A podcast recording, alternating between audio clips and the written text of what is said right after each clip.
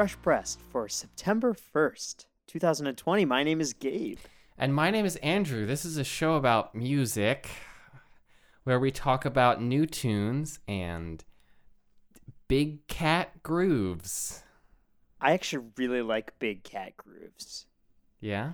Maybe every week we should just use Big Cat Grooves. It's got like a good feel to it. Maybe we should change the name of the podcast to Big Cat Grooves? Oh, Big Cat Grooves, our spin off podcast.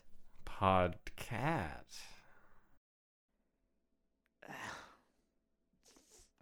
Sure. So, um, our theme this week is Panthers.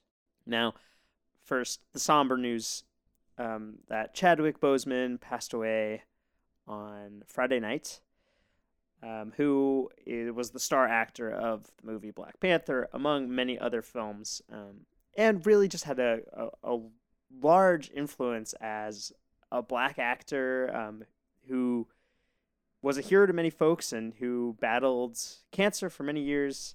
Unbeknownst to everyone as as he was like starring in films and like being a superhero, which is fucking crazy.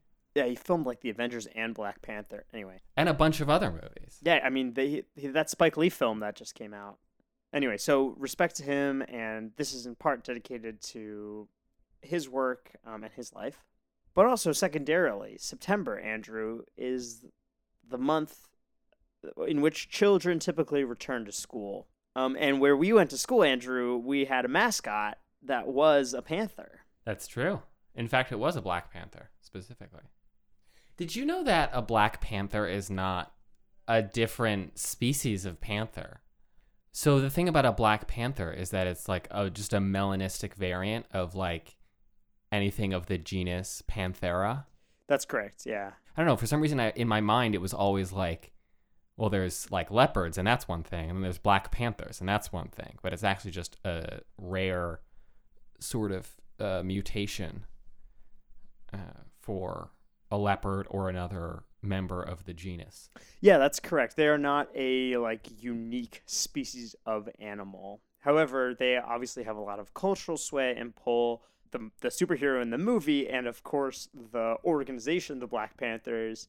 Anyway, there's also uh, lots of because of all this, right? There's lots of good music associated with Panthers, um, and so we're just going to talk about the theme um, to the hit movie, The Pink Panther.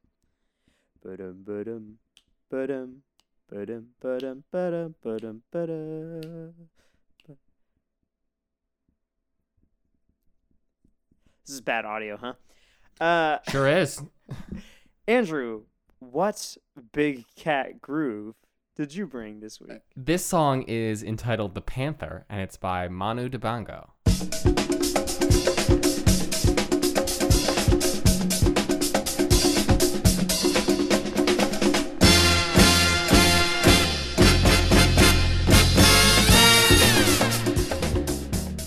Now, this really is a big cat groove. Oh, absolutely.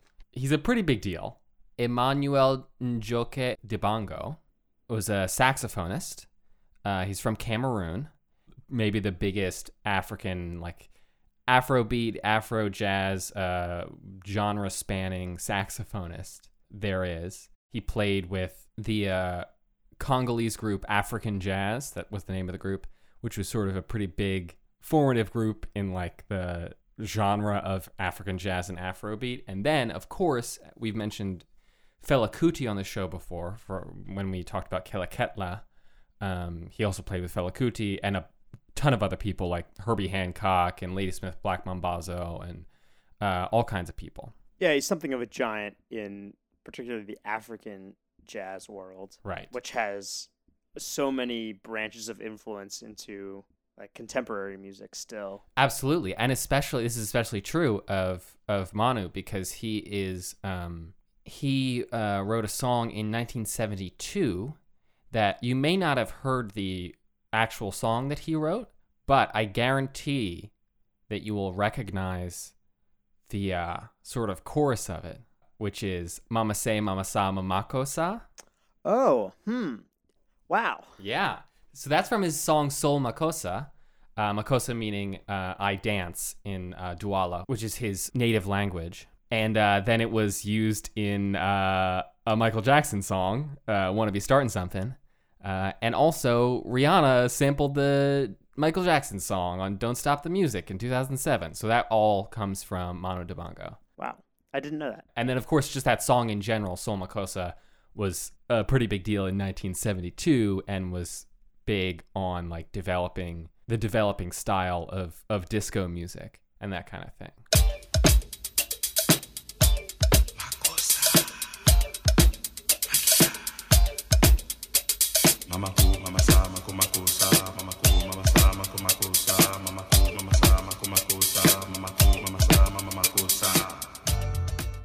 So I really adore this song, and it's very. I feel like it's very typical of his kind of style. It's obviously like what we'd call Afrobeat, uh, but what I like about it is that it's it's not like overly ostentatious. It's just like perfectly deft in in in its in its style. I, I read a quote that described his saxophone playing style as uh, terse and dryly insistent which I uh, really think is is true of this as well. There's not a lot of like fluff in in all of his sax lines, and it's, this song isn't even like super sax forward. I mean, it's clear that there's a saxophonist who is leading the band, but it's not like it's him showing off. You know? No, the entire band plays a important role in this song. Right there's there's uh, a spotlight on the bass and on the percussion and on the horns. It's only until you get maybe I don't know like a minute into the song that you get like the first hint that oh this is a, a saxophone player who is Right. running the show. and that's the that's the thing where it's like he's in control of it. He doesn't he doesn't like need to do anything crazy. He's just like riding the wave of the whole song, which is which is what I love about this. There's something about like the quiet confidence of a musician who knows exactly what their style is and has been playing it for years and can just comfortably navigate right the scene without having to be I think a good word for it. Yeah, he's not ostentatious. He's just good.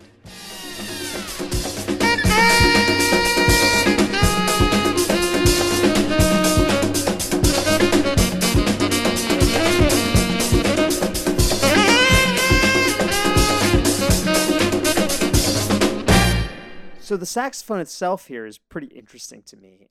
It's a pretty unusual tone for a sa- like it doesn't sound like a, a classical jazz saxophone, if that makes sense. Like maybe he's playing with some sort of a mute. Yeah, I don't know. I was actually hoping to defer to you on that because I wasn't sure and I didn't uh, read anything about any specific thing. But I also felt like it was like you know like what's what's up with that? There's something weird about that. He's known as a soprano sax player, right? But this is not a soprano saxophone, which is the highest pitch saxophone. As he also plays alto. Right, so this is uh, probably some alto saxophone, but uh, again, really unusual tone. It sounds like maybe he's got some mute or some cloth stuffed into the bell of the saxophone. Yeah, maybe. Or this might just be his saxophone from 1972 that he's still playing. You know? That's also very possible. Although I don't know that saxophones age quite in the way like string instruments traditionally age. no, they just sort of rust. Yeah, just corrode.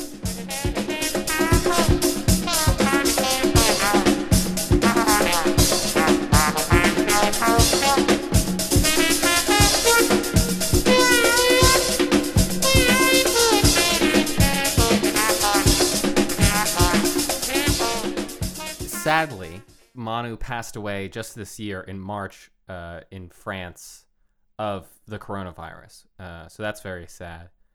But he left behind, like we said, a massive body of work and a huge amount of influence on all kinds of music from you know the moment he came on the scene to today. Um, and I I would love to end with this this quote that is also at the end of the New York Times obituary for him. Sound is a magma. You have to give it a form. It's never the same. In music, there is neither past nor future, only the present. I must compose the music of my time, not yesterday's music.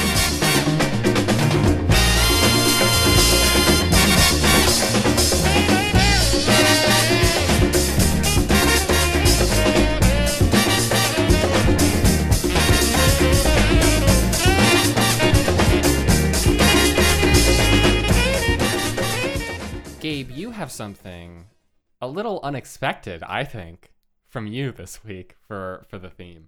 Now, is it unexpected only because it's in the French language? Yes, that's what I was talking about. Well, that's true. I brought a song entirely sung in French, um, but not from France, from Canada. Hmm. And I'm going to attempt to pronounce it with the proper French pronunciation. However, I'm sure Andrew will tease me mercilessly after I do that. So, this is La Nuit est une panthère from Les Louanges off the album of the same title.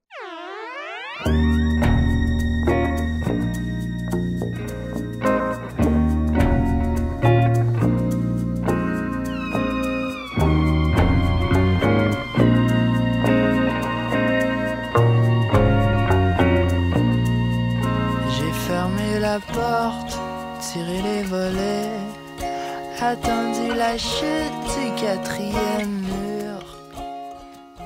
That wasn't terrible. La nuit est une panthère. Uh, How am I supposed to know which letters are supposed to be pronounced and which aren't, honestly?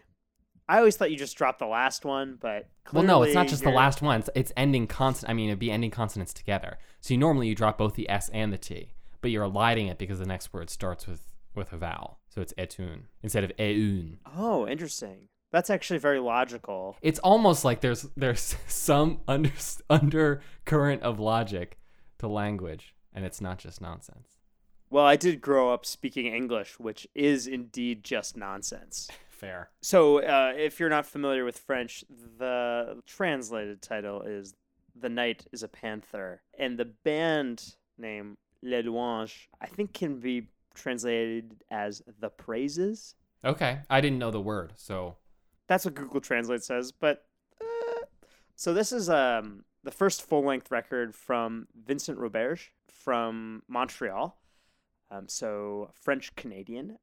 This album came out in 2018 when Roberge was 18. jeez. He also released an EP like maybe a year or two before this. This album was then uh, shortlisted for the Polaris Prize, which is awarded to like kind of the best alternative indie record in Canada, and it won the Juno Prize um, for francophone music. I, I kind of want to get right down to my main question for you, Gabe, which is Are you aware of how horny this song is? I am super aware of how horny this song is. I did translate the lyrics. I also listened to the song. Like, you don't need to know anything about French to understand how horny this song is. I mean, that's true, but you could just be like, ah, French people, they're always sexy. But like, this is like, I mean, you can, you can, I'll give you the honor of explaining what the song's about. Okay, well, uh, certainly. Um, maybe I'll just read a translation um, that I put through Google Translate, but I think is approximately correct. This is the chorus A panther in the room, in front of the camera you dance. What wouldn't I do for the chance to earn my passport between your legs? Correct. I would say the only change I would make to that, I mean, it is literally my passport. I don't know if that is more meaningful. Something if that if that sounds better uh, in French, I guess it does. But the only thing I would say is it's definitely bedroom specifically is the implication there. Yeah, yeah, yeah. La chambre. It is extremely beautiful in the French, I think. It works much much better in French than it does in English. Unfortunately, uh, Vincent didn't provide us with the English translation of his lyrics. Yeah, it's probably Vincent. Uh, I'm sure it is, but you know, he's whatever. Yeah, well, yeah, fair. Okay. Une panthère dans la chambre, devant la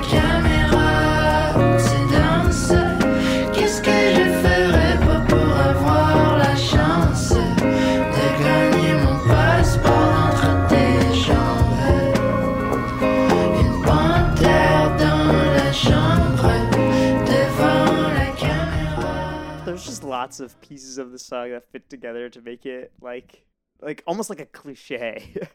uh, if that makes sense. Like he's got like the shakers going in the background. Yeah. like the twinkling synths mixed with like the guitar. But yeah, I mean, he's clearly a talented, a talented producer, and musician. Um, he talks a lot about his major influence being um, Gorillaz and Damon Albarn, which does not come through a ton on this song, but really does on the rest of the record, which I've listened to in parts. And he did recently just release, I'm not sure what the word he used for it, like an extension, uh, expansion pack, which is funny, um, like an EP that he put out last year. Um, but I expect that we'll be hearing more from this French Canadian producer. Um, I just want to mention you sent me this song that you were uh, said that you were picking it, and I was not yet able to listen to it. So I was like, "Who is this guy? Is this some like I don't know?" It was French. I was like, "Maybe it's jazz." I don't know. So I opened it up, and then I saw him like in an Obey shirt and a bright orange beanie. I was like, "Okay, it's not. it's not gonna be jazz." Um, so I looked at his bio, which of course is in French on Spotify, but it says like after like a, a gem of indie rock with with his first EP, he has this this new album, La Nuit est une panthère, and he describes it as une pop jazzée groovy. okay, that's fair. I think that, that gets it across actually quite nicely.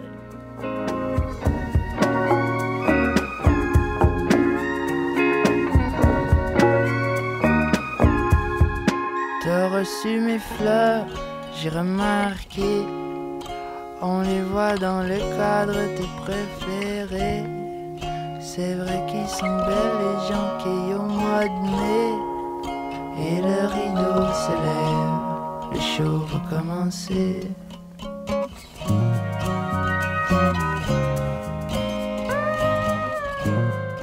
We had another spectacular week of good music. Um, and Andrew, you brought a song off a highly anticipated album. Yes. Tell us about it. This song is called The Sky is Falling, and it's off the new album Things I Never Said by Oceanator.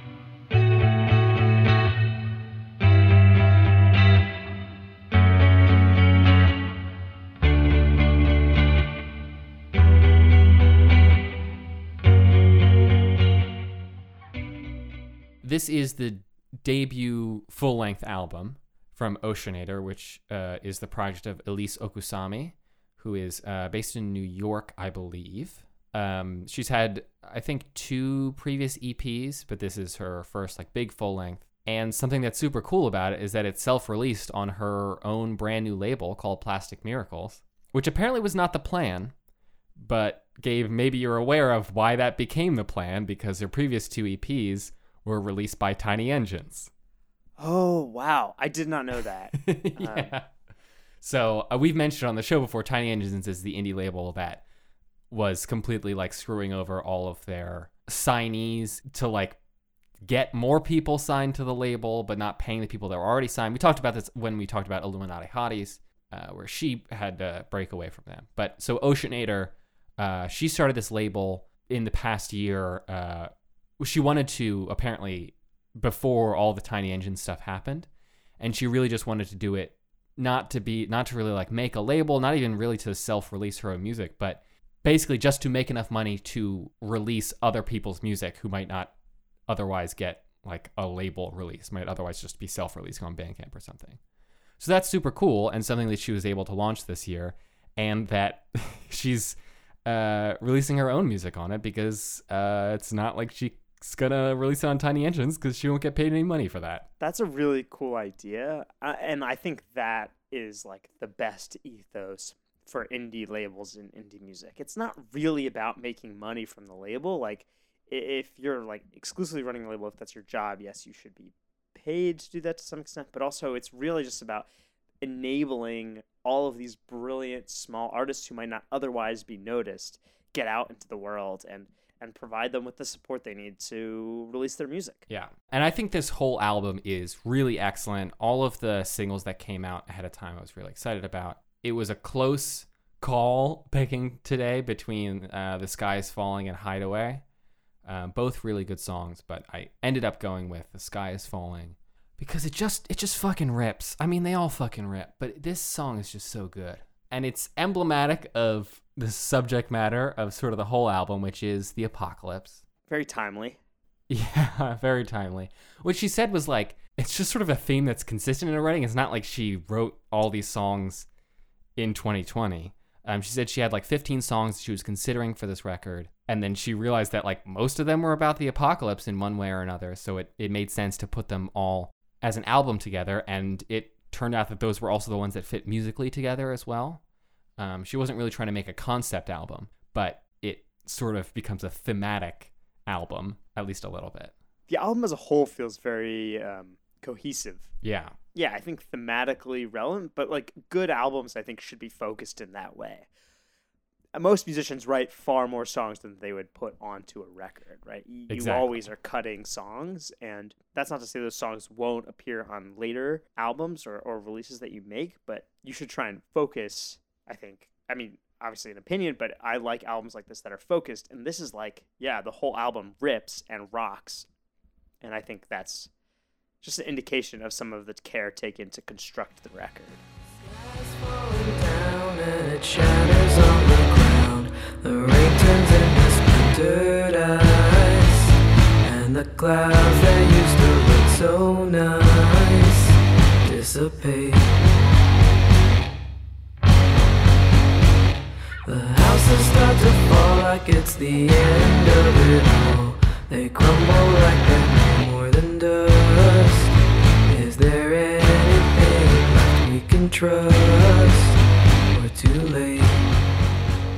One of my favorite things about this song, Andrew, is the vocal melody. Yes, yes. I'm I've I've been trying to figure out how to talk about that. So I would love to hear your thoughts. The first thing I have to say is it sounds familiar, but I already, when I listen to it, I'm not sure if it sounds familiar because I've already listened to the song and it's just super catchy. So am I like reflecting my own experiences back at myself? No, I think it is they're like da da da da da is like very much like a common sort of gesture. right. Which is not to say that this is a common or like plagiarism. It's just that it, it becomes catchy because it's uh, an intuitive kind of gesture because of it's stepwise and it's going like a little up and a little down. But it's also like at the bottom of her vocal range, which is like so austere and dark. So you have this aesthetic of like very dark lyrics and like dark vocal tone mixed with this extremely like earworm hook melody. Like if you were just to play it on a piano, I don't know if that makes sense, yeah. but it's absolutely the centerpiece of the song. I've actually just realized I think most of that melody is is pentatonic, which is why it's so like sticky in your brain because it's just fitting onto this scale that's very sticky and, and has a has a very distinct sound. That makes a lot of sense. And also, pentatonic scales are a staple of classic rock music, which she seems to draw a lot of influence on from the whole album. This is like very 90s and grunge. Yeah. And I think she describes it that way too. You absolutely hear the influence from some of those like, Seattle area bands. When I'm at home and I'm sitting by the door, I'm waiting with my hand on the phone. So you'll save me from being all alone in this hell. But if I say I'm okay, will you ever go away? I'm living my life day to day, not the lead in my own play. Can you tell? One thing that surprised me though is the like the opening song is like these guitars or this guitar that's like chiming almost, which sounds very much like Beach House, the the dream pop duo, which is not at all what the rest of the song or what the rest of the album is like. But I like that. I, I think this is that's a well cra- a sign of a well crafted album. This like first song is very much an introductory song, and it has the title of the album in it, so you know that it's not like a throwaway song. Right. It had like the second line of this, of Goodbye Goodnight, which is the first track, is The Things I Never Said, which is the name of the album. And it sort of acts as an introduction, and then you get what was actually the first single, A Crack in the World, in its uh, proper place in the second track, jumping into the album for real now, whereas the first song is like a prologue. I like when an album does that, where there's like a prologue and an epilogue. You know what I mean? Yeah, I mean, it's like a book of sorts. Did you know that albums is books? All right. One last thing I want to say about Oceanator. She has great merch. You can buy I mean you can buy like the the LP and you can buy like cassettes, which I also love obviously. I'll probably buy some cassettes. And you can or you can buy what's called the beach bundle, which is the LP or the cassette plus a tank top plus a koozie, like a beer koozie, uh, plus a postcard, which is just great. Or you can get the 90s bundle, again with either the vinyl or the cassette, plus a set of nine temporary tattoos, one for each song, beautifully designed in like that. Uh, what is it? Is that American traditional style? I think is what that's called. And a set of pogs. So I have a confession to make. Yeah. This coming Friday is another Bandcamp Friday where if you purchase off Bandcamp, the artist gets the full cut. I've been starting to put together like lists of like merch and uh, cassettes and, and, and LPs in particular that I wanted to buy. Mm-hmm. I went onto the Oceanator Bandcamp page and I noticed that there were only like 65 vinyls left, which um are the limited edition like pressed on pink with like paint splatters on them. Mm-hmm. And I decided I didn't want to run the risk of those Yeah. selling out before next Friday, so I did buy the vinyl today. Oh, okay. You didn't buy the pogs? Uh, well, I figured those will be around, so I might save that for. for- Well, for- if you want just the pogs, they are close to running out, but the 90s bundle doesn't seem to have. Uh, if you get the vinyl with the pogs, you should be able to. That should be fine. Okay.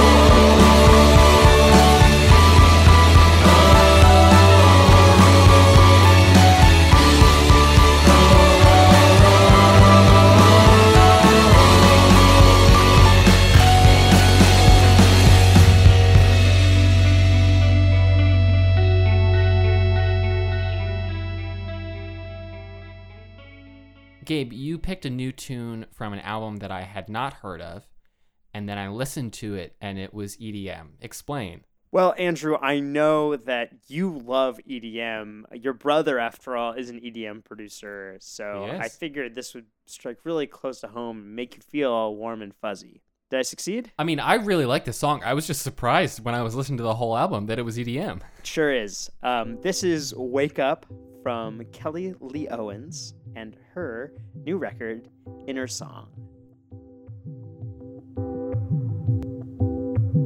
Losing our minds for the short term gain, short term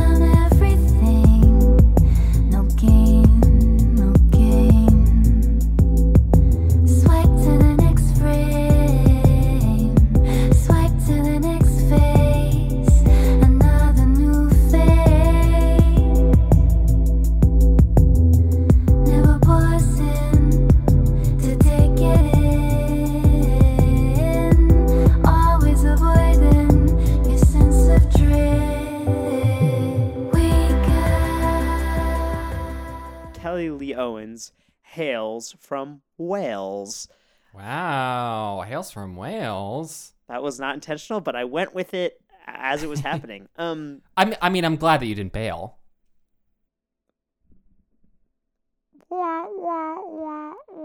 Okay. this is the second record from Kelly Lee Owens. Um, she is now based out of London, and she's had kind of uh, a twisty path to becoming a musician. She worked for a time as a cancer nurse, a nurse for cancer patients in Manchester, before eventually getting to London, where she played bass for uh, a band I'm not familiar with, but um, it's called The History of Apple Pie, which great band name. Yeah, doesn't seem like it would be a, a British band, given the name. yeah, very American name, but indie rock nonetheless. Um, and then slowly started to work with just like a variety of artists and collaborations as she was working up to making her first full length album, which came out a couple years ago. So she worked with like St. Vincent and Bjork, whose influences are very acutely felt on this record. Um, Andrew, I would classify this as EDM. You're correct. Um, what drew me to this record immediately is the opening song. So before I get to the closing song, which is "Wake Up," which is the song I brought, the opening song is "Arpeggii." Arpeggi. We're not Romans here. Oh my god, I've been pronouncing that wrong my whole life. Uh, the song is titled Arpeggi, and it is a cover of the second half of the Radiohead song Weird Fishes Arpeggi, which we had the cover of the first half of that song from Lianne La Havas uh, a few weeks ago. So just completing that song in cover form. Um, but she does like an extended like cover meditation on the original song, and this idea of arpeggiators is a common thread throughout the entire album and in particular on this last song. So an arpeggiator is a synthesizer that breaks down a chord into its component notes and then kind of runs up and down that chord. Arpeggiators are a central part of this song Wake Up. She uses one kind of as the foundational beat and and structure for the song and then in the second half of the song there is an extremely fast um, arpeggiating sequence that kind of floats in and out of the song which she describes with symbolism so the song as a whole andrew is i think broadly about i don't know existential angst and short-termism maybe another song about the end of the world to some degree Yeah. Seems like a common theme lately. in particular, Kelly Lee Owens is concerned about the effect that humans, common society, are having on nature. She draws a lot of philosophy and influence from the book Women Who Run with Wolves, which is sort of this like poppy science Jungian philosophy of folklore. I- I've never read it. Apparently, it was a really big deal in the 90s. Hmm. And she describes this song as like struggling with the easy daily distractions of life from kind of the bigger questions that may or may not be at play. And in particular, that arpeggiating synth line as being a symbol of that flittering distraction.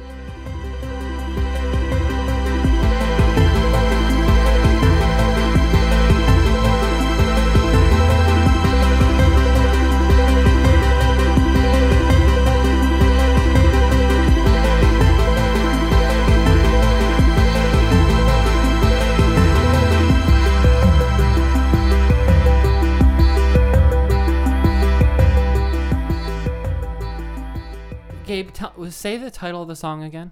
Wake up. Do I have that wrong? Well, I don't know that I agree with it because it's hyphenated. To me, it seems like wake up, like a noun. It's a wake up. I think that's fair. Yeah, it's absolutely uh, a reasonable interpretation. But it also feels like a command. Wake up. Oh, certainly. And I definitely feel that way about when she repeats the phrase wake up over and over for like the second, the last third of the song. But it was just, it's just interesting to me that she hyphenated it in the title. You could definitely see this song as trying to be that wake up. It's also an incredible name and an incredible song as an album closer. Yes, totally. Like as if you're emerging from like this dreamscape, which is really how this entire album feels with like these heavy synth pads, these really broad sounds that don't diminish. Yeah, it's a, it's a really good record. Um, it's definitely got some elements of it that are like more like yeah EDM. Like I've seen them described as bangers, which I think is fair.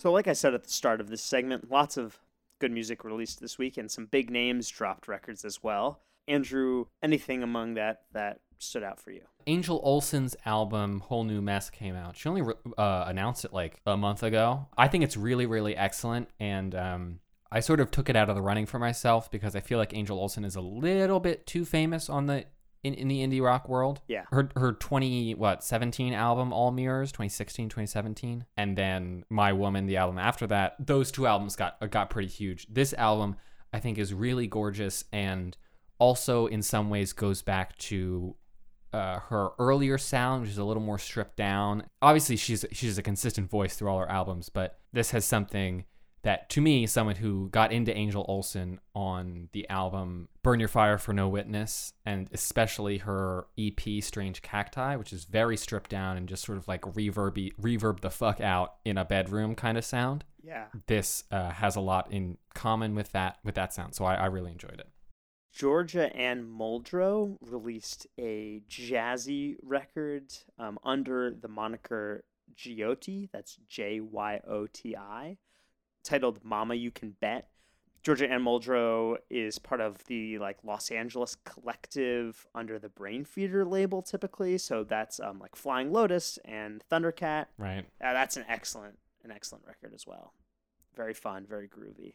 there are two albums out on the uh, project by the Secretly Group, which is a group of three labels Jagjaguwar, Secretly Canadian, and as of recently, Dead Oceans. And it's like the friends of thing, so it's people who aren't signed to the label but are releasing an album on the label. Ryan Hemsworth put out an album called Pout, which is really cool, featuring album art painted by Frances Quinlan, friend of the pod. Yeah. Um, and uh, the band Triathlon put out uh, an album called Sleep Cycle, which was also pretty solid. Um, a couple of major records that got released this week. Uh, Disclosure has their return. I don't think anything will top their debut record, but um, it, it's good. It's good, and it's it's worth a listen.